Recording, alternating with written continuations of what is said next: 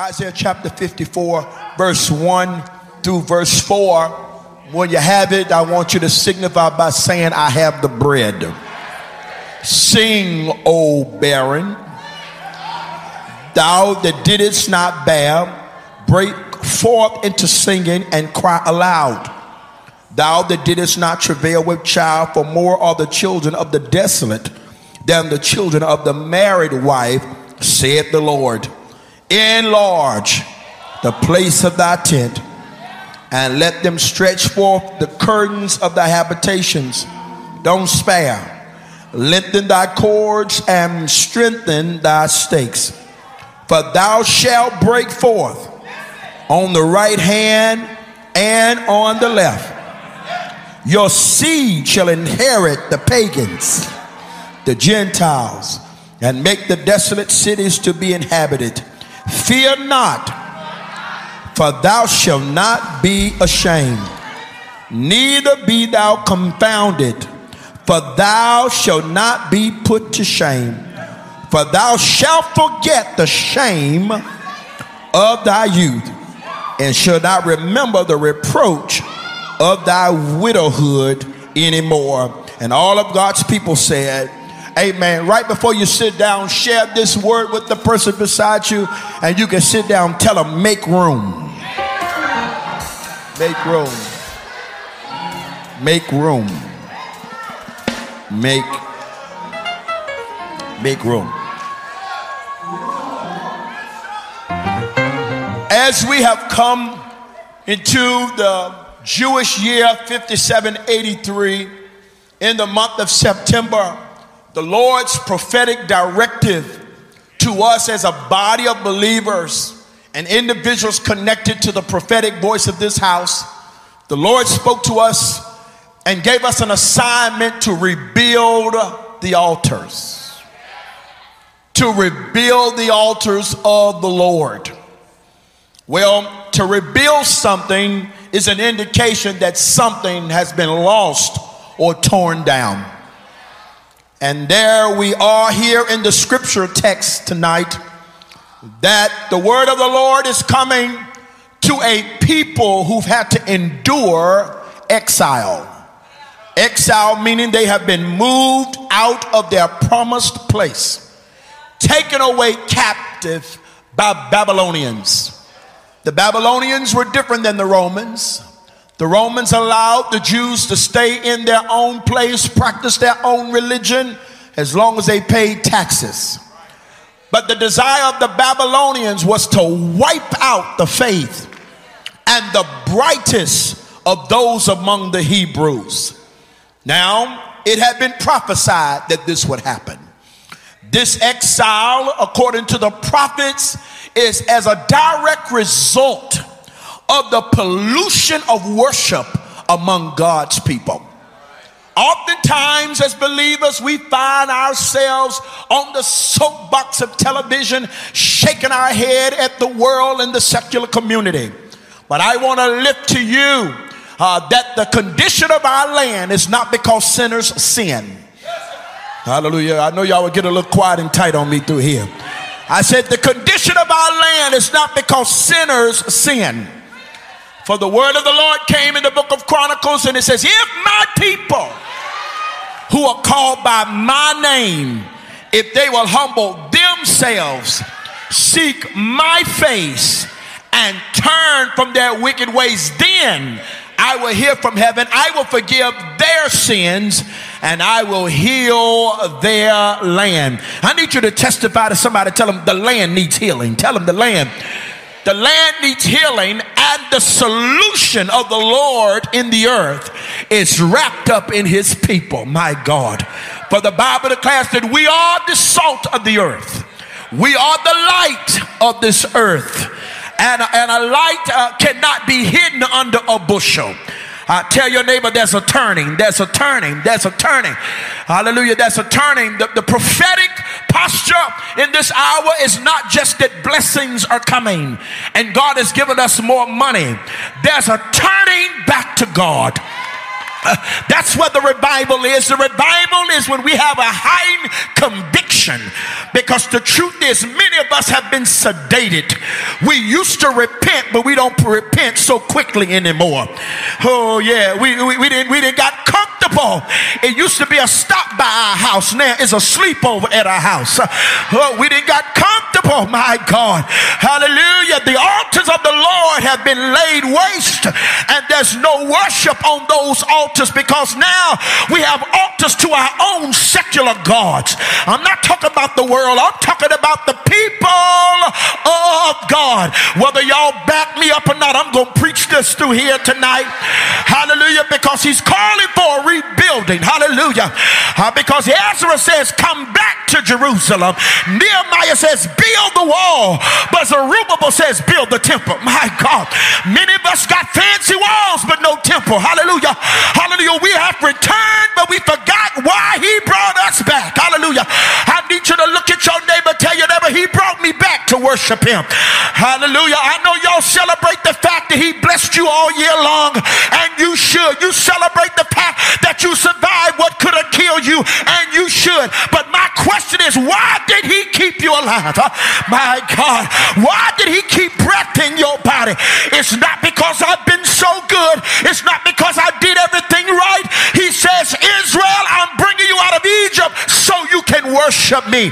I need you to touch three people in your section. Tell them, don't forget, don't forget. Don't you come back to your Israel and live in your seal homes and forget the temple. Don't you get your six figure income and forget the temple. Don't you get married, then forget temple. Don't you get all of your likes and shares and you start thinking it's about you and forget the temple. He said, I brought you out to worship me. But because of their pollution and their mixed worship, he says, I'm going to allow the superpower of the day to take you into exile. He says, But I know the plans. Hallelujah. Hallelujah. Look at your neighbor and tell your neighbor, even in God's correction, He had a plan. I would rather fall in the hands of a loving God that will correct me than in the hands of an enemy that wants to destroy me. Because this is what I found out, and some of y'all not gonna know how to celebrate right here. He chastised though. Okay, I didn't I didn't think that section would be the right section. I said he only takes the time and corrects people that he loves. If you got that revelation, I want you to take five seconds and praise God for your last correction. Praise him because he didn't let you get away with it. Praise him because he got you, let you get caught. Praise him because he made you go and apologize.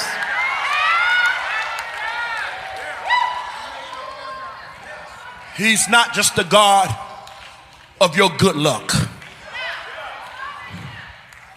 He's a God that loves us enough to stop us from going down the wrong road. He loves us enough to anoint our captivity. I said he'll he will anoint your captivity. Some of y'all know your captivity was anointed because the mere fact you kept your sanity in it, hallelujah, mean God had to be behind it. See, some of y'all, it's easy for you to rebuke the devil and it's easy for you to rebuke your enemies. But what happens that what you're dealing with has nothing to do with the devil, but it has to do with the God of your purpose. He prepared a fish. He prepared captivity. He said, Now listen, you're going to go through this. You might as well deal with it. I'm going to take you through it. It's going to be slow, but it's going to work for you. I got a plan. I got a plan even in your correction. And then here's Isaiah coming after Jeremiah has prophesied about the captivity at the end of that captivity, it's time to return. And here's Isaiah raising up this heroin uh, trumpet of a sound. He starts out in this 54th chapter and says, Sing. Sing. Sing. The Babylonians had already requested that they sing. It's one thing for the Babylonians to ask them to sing because you can consider that's taunting. No, the, the Bible says we were hanging out by the by, by the banks um, of the river in the land where they carried us away captive. And those who carried us away required of us one of them church songs. They said, sing one of them Zion songs. And we looked at them like, are you serious? We didn't come to entertain you. How are we going to sing the Lord's song in a strange land? So you can get offended when the enemy wants you to sing. But what happens when God says, sing? What happens when God requires a praise out of you in a bad situation? What happens when God says, Praise me when you're facing a problem? What happens when God says, Praise me and you haven't experienced the turnaround yet? Not only have you not experienced the turnaround, the question is, will it turn around?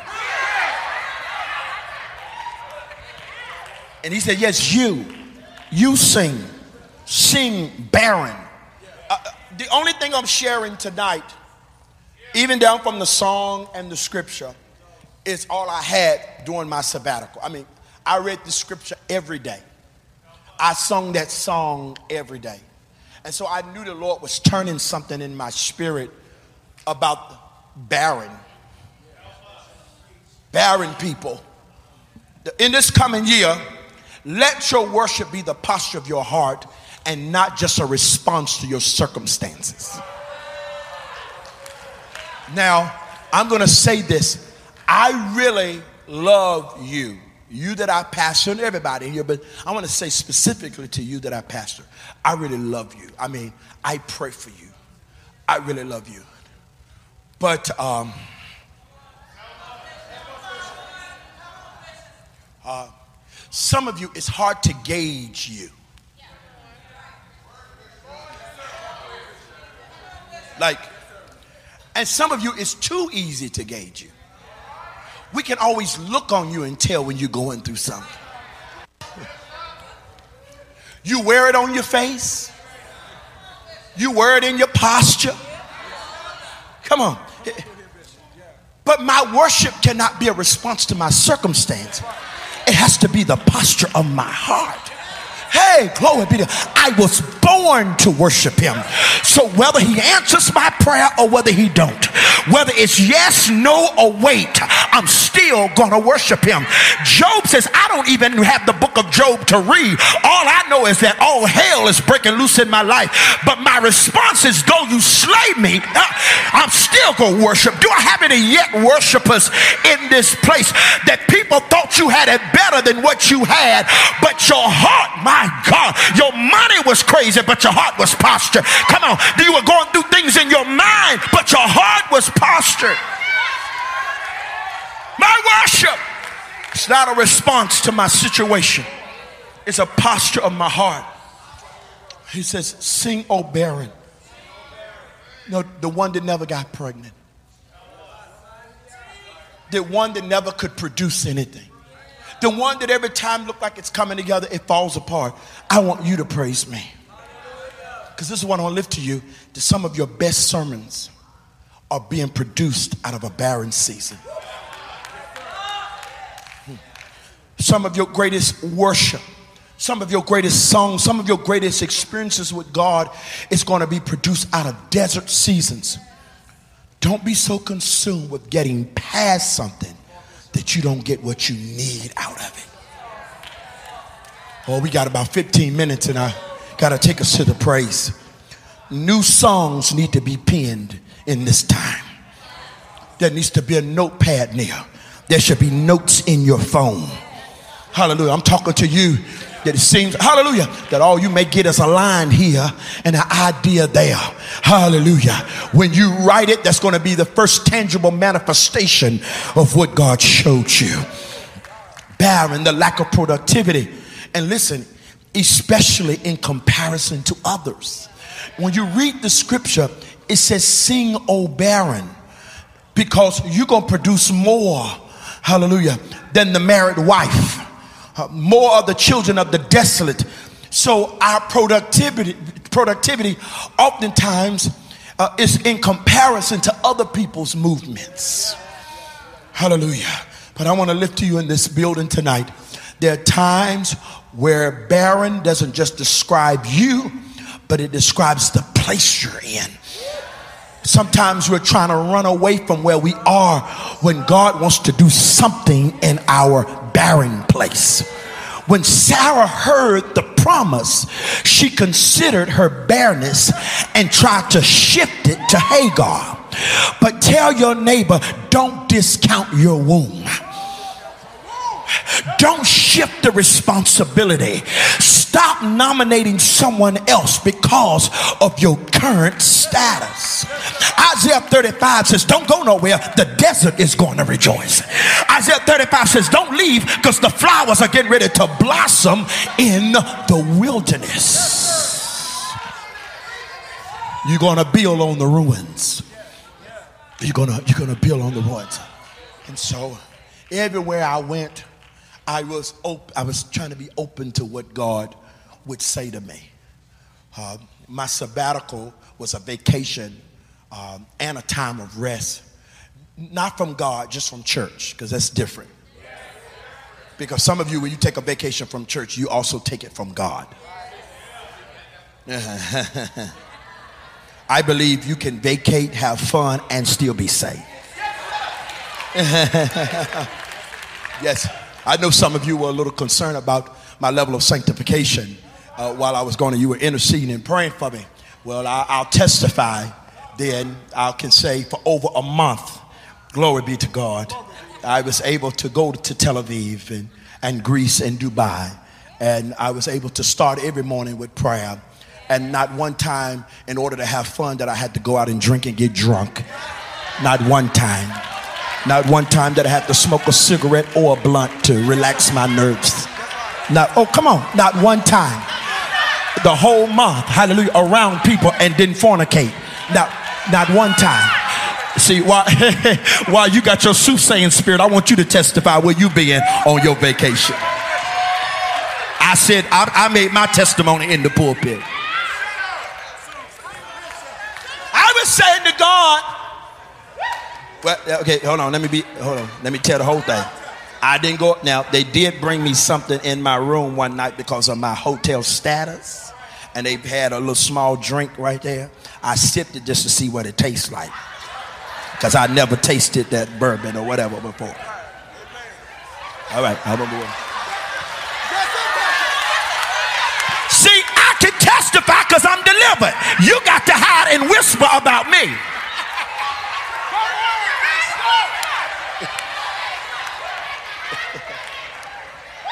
Amen. Amen. It was okay. I mean, well, it wasn't enough for the second go round. It wasn't enough. Amen.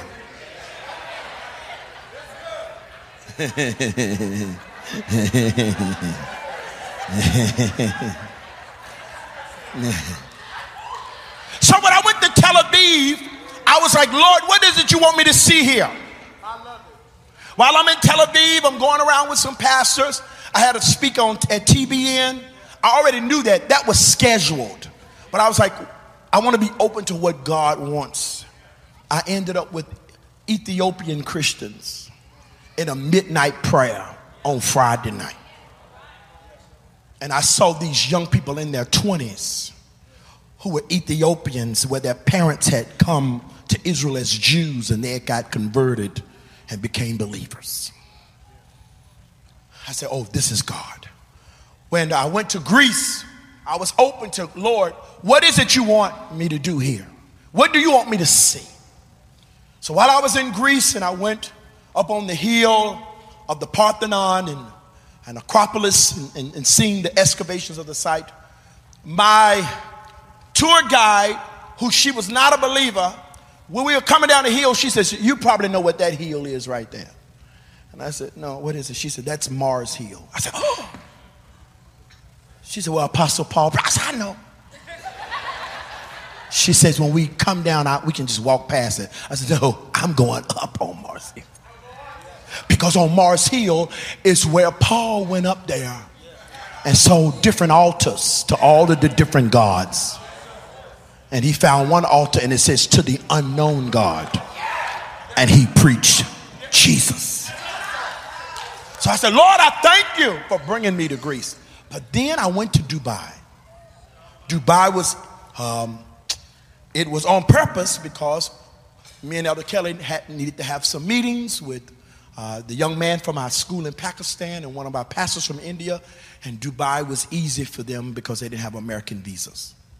So when we got there, but I was like, that was planned, but God, what is it that you want to show me? And the whole time I was moving around and I was trying to perceive where God is in this. You know? I saw the tallest building in the world and went to the top of it. It was like, this is nice. I want to get down from here. I went out on a desert safari. I did not know that that that Jeep was gonna be driving like that. And Damien, when I I jumped out that Jeep, I said, I don't get get me out of here. I'm walking back. And then I saw how far I was. I just got back in the car and put my head down again. I was like, God, what is it you want me to see? And then the Lord showed me this from reading the scripture, Isaiah chapter 54. He says, enlarge the place of your tent. Maurice, I want you to put this picture up that I, I gave you if you have it. The Lord says, I want to show you this. That's Dubai in 1990 on the top. And that's Dubai in 2015 on the bottom. What was a desert? What was a dry place is now a major city. And God told me to tell you that are in this room as we get ready to cross over, prepare for what God showed you. Make room, make room, make room. I need you to push somebody, tell them, make room. God says, I'm going to produce in your life at the ability you have to stretch. My God, if you are willing to let me stretch you, I'm going to release to you a measure that you could have never imagined. I feel this in the room for the 50 prophetic people will lift up a sound now unto him who is able to do exceedingly exceeding abundantly above all you can ask or think. God says, Look at this, younger. If, the, if people who serve another God can do this in 30 years, what you think I can do with you in Lynchburg? What you think I can do with you in DC and in Sao Paulo? I come to tell you that the next 12 months are going to be 12 months of acceleration. Grass is going to grow up under your feet. I need you to look at somebody, tell them, give me some room. Make room. If you've been holding on to bitterness, put it down. Make room. If you've been holding on to unforgiveness, tell your neighbor, put it on the altar. Make room. If you've been holding on to failures, put it on the altar and make room. If you've been holding and traumas of your past, look at your neighbor, tell your neighbor, put it on the altar and make room. And make and listen what he says. He says to this, he says to the barren, he says, You haven't given birth, but cry like it. They got to read. He says, Cry aloud, you who have never travailed with child. What? He says, Cry like you're giving birth, even when there's no evidence of birth. And some of you want to minimize it, but I want you to consider this. Gideon, with 300 soldiers, won a battle with a sound. Joshua conquered Jericho with a sound. I need you to grab your neighbor tell your neighbor you ain't got to have the proof, just produce the sound. You don't have to have the evidence, just produce the sound. Act like you got it. Walk like you got it. Decorate like it's coming. Your furniture around. Clean out your closet. Clean out the cabinets because more is coming. More is coming. Scream at your neighbor and says, open oh,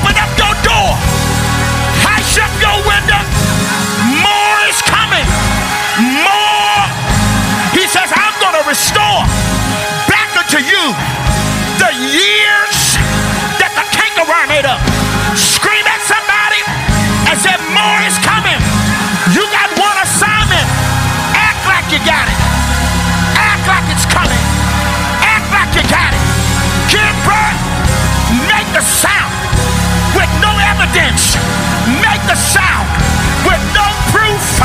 Make the sound that he that will come shall come and will not.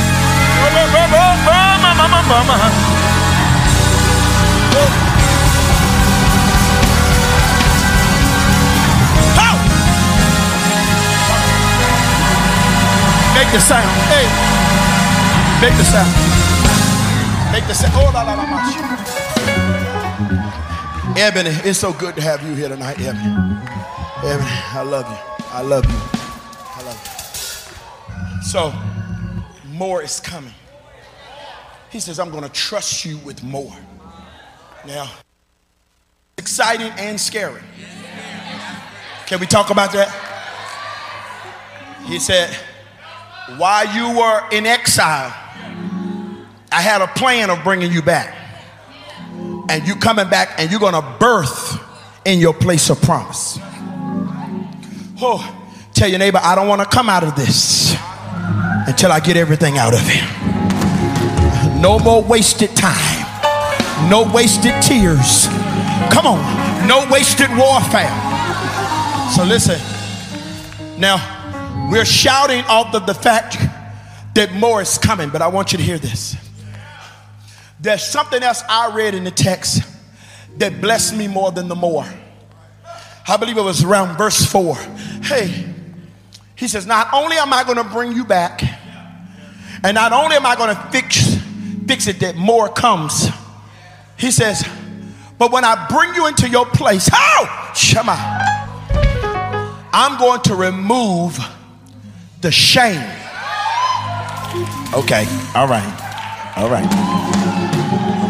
Because I I just stood boldly here tonight and testified to you about where I am now. but the reason why I testify so loud about where I am now, because there were some other seasons.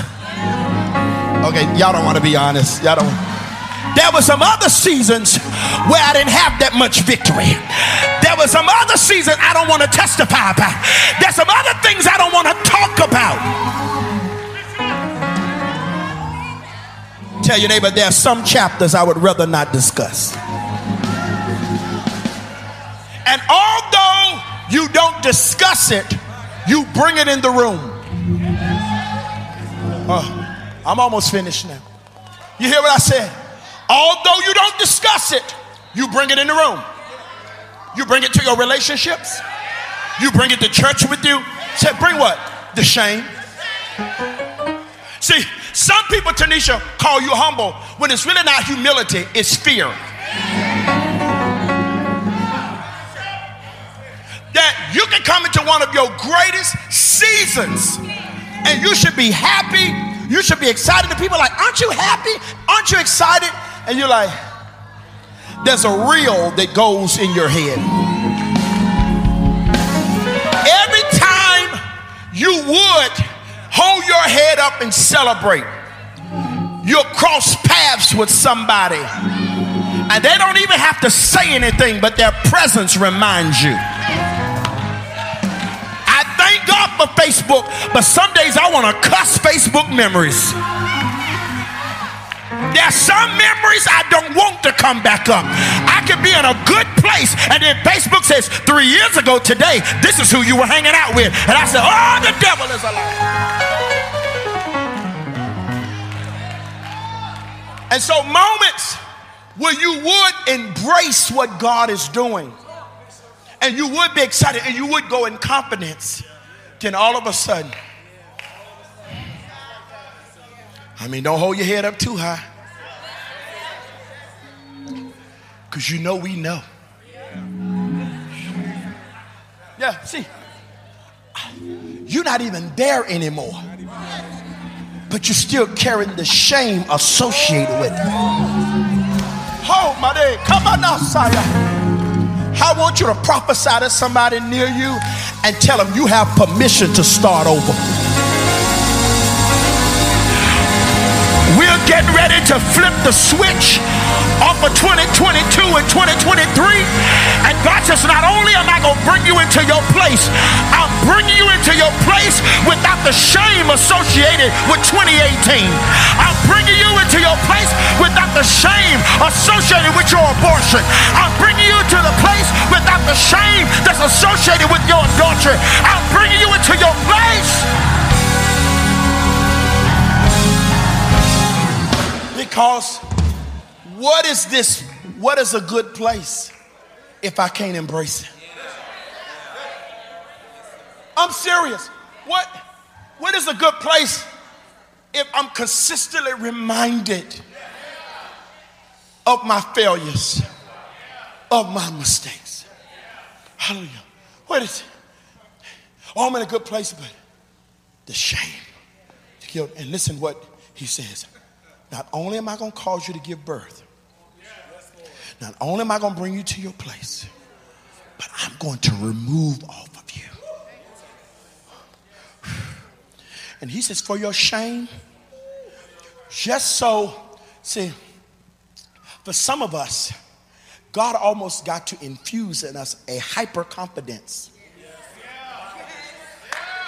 just to compensate for the depth of the shame we've endured. I know some of y'all don't say, see, I know, I know some of y'all see some of us and you like, oh, she thinks she all that. He think, no, uh-uh, no. You don't know how I've had to coach myself.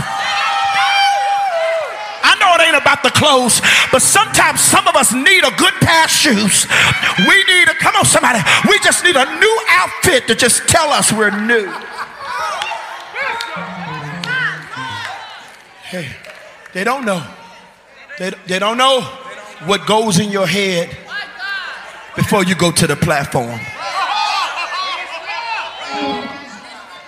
They don't know how you sitting outside of your job and you're reminding yourself that you're qualified. You're reminding, all right, come on. And then you wake in, how y'all doing? Like, oh, you're always so happy. Look at, you're always so cheerful. No, no. You don't, you don't, no, no. no to the point some of you wish you could be anointed and anonymous. Some of you, your prophetic slips out sometime. And people be like, oh, wow. Do Bishop know what's on you? Like, you're like, no, don't tell nobody. Because I have fumbled some simple things. So if I could just hide over in this corner. Whoo! if I could just be covered under this. And, and maybe, and maybe we dance off of the fact that he forgave us of our sins, but he also delivers us from guilt and shame. It is not God's desire. Whew, it's not God's desire for you to boast in your salvation, but never walk in the confidence that if any man be in Christ, he is a new creature. Old things are away. Behold, behold, behold, behold, behold. Tell your neighbor, I made some bad decisions, but behold. I went down the wrong road, but behold. Glory be to God. I got caught up in my emotions, but behold.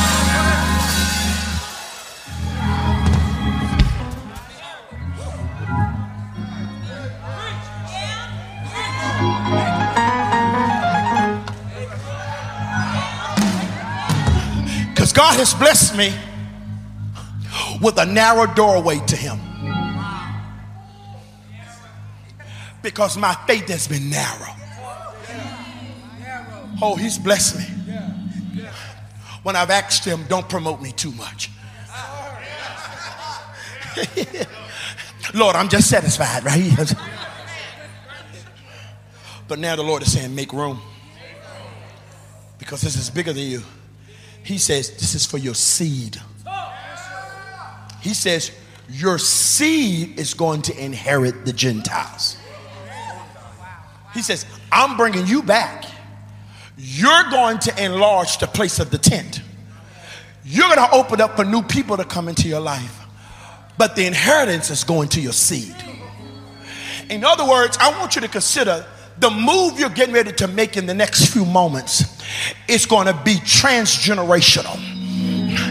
It's going to have transgenerational implications. I need you to look at your neighbor, tell your neighbor, and the generations of my family will be blessed. My children will be blessed. My children's children will be blessed.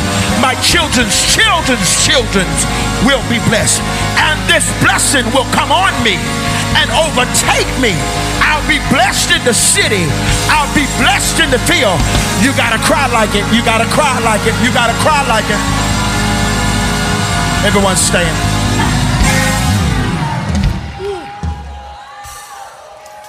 Everyone stand.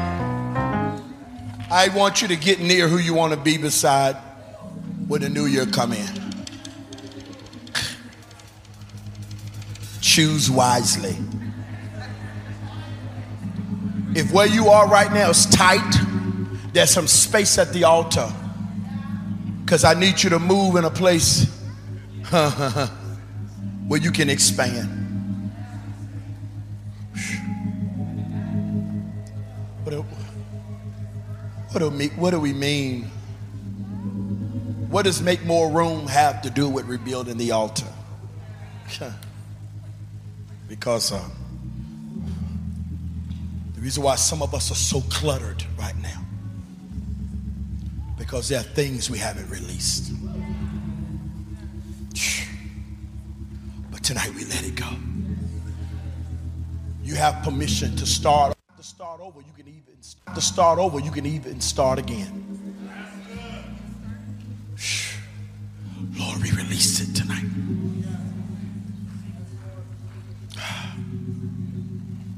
Now, we we have one high priest, and it's Jesus.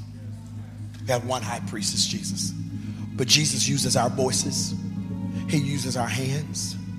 When you encourage the person that you tell them you're forgiven, tell them you are released. Tell them no more guilt, no more shame, no more rehearsing the trauma. You have permission to start again. Oh, begin to praise God for the person you're touching. Hallelujah. Thank you, Lord. Hey, this is Bishop S.Y. Younger. Thank you for watching this video. And now, what I need you to do is like and subscribe to this YouTube channel so you can continue to get more inspirational, motivational, and gospel content in your direction.